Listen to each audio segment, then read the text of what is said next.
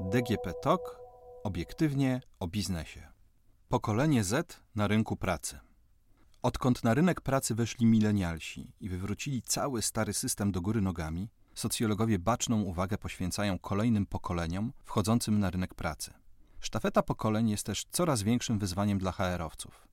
Coraz trudniej jest bowiem pogodzić w jednym miejscu pracy tak wiele oczekiwań i stylów życia. Najnowsze wyzwanie to pokolenie Z. Kto to? Tak nazwane zostały osoby urodzone po 1995 roku.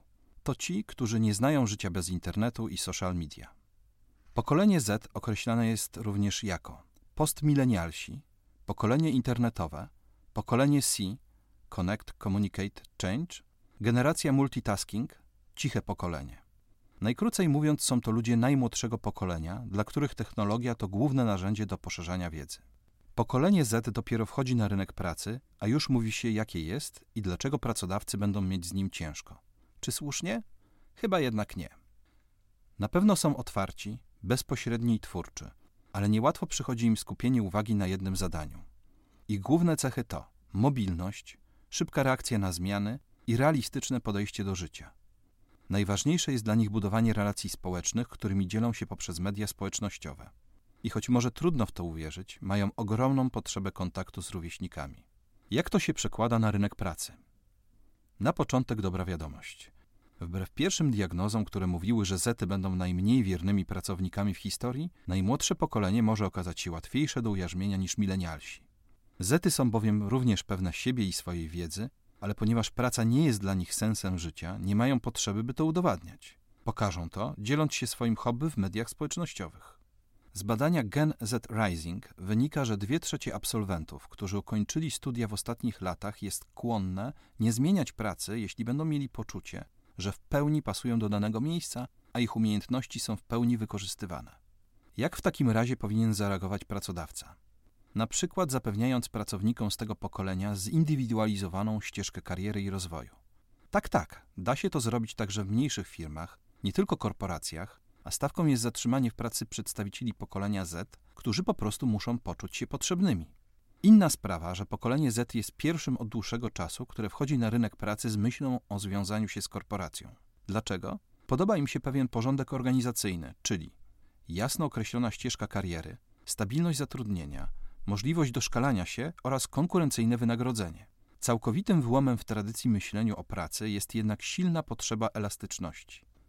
Jeśli MŚP nie chcą stracić wartościowych młodych ludzi, którzy z tych powodów odpłyną do korporacji, powinni zacząć tak myśleć o relacjach z pracownikami. Dla Zetów praca nie może wymagać rezygnacji z rzeczy niezbędnych w życiu prywatnym, jak czytamy w badaniu firmy Deloitte. Pierwsze kroki na rynku pracy 2018. Najlepiej dla nich byłoby, gdyby życie zawodowe nie było uciążliwe i nie kolidowało z wygodami codzienności. Zety nie wyobrażają sobie codziennego przychodzenia do pracy, pracy w godzinach od do. Przedstawiciele pokolenia Z są wychowani w jeszcze bardziej indywidualistyczny sposób niż reprezentanci pokolenia Y. Są dowartościowani przez swoich rodziców jak żadne wcześniejsze pokolenie. Znacznie większa część niż w starszych kohortach to jedynacy. Generacja Z miała wszelkie dobra cywilizacyjne. Świat dla nich zawsze był kolorowy i wszystko było dostępne.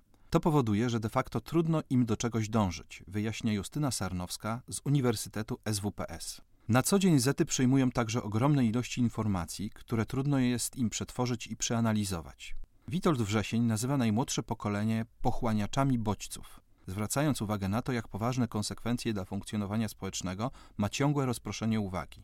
Pracodawcy mogą mieć coraz większy problem, by przyciągnąć do siebie najmłodszą generację, wkraczającą właśnie na rynek pracy. Tym bardziej jest to trudne, że to niż demograficzny, o około 200 tysięcy osób mniej niż przed 10 laty, zauważa Justyna Sarnowska.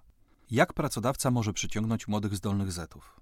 Zapomnijcie o karnetach na zajęcia sportowe, biletach do kina czy opiece medycznej. To nie zaimponuje i nie przyciągnie najmłodszych. Dla pokolenia, dla którego najbardziej liczy się czas wolny, najważniejsze będzie dodatkowe wolne w okolicach świąt, dodatkowy urlop, a nawet nielimitowany urlop. Nielimitowany urlop może być coraz powszechniejszym zjawiskiem na rynku pracy, podkreśla Paulina Łukaszuk, menadżer do spraw komunikacji w Heis Poland.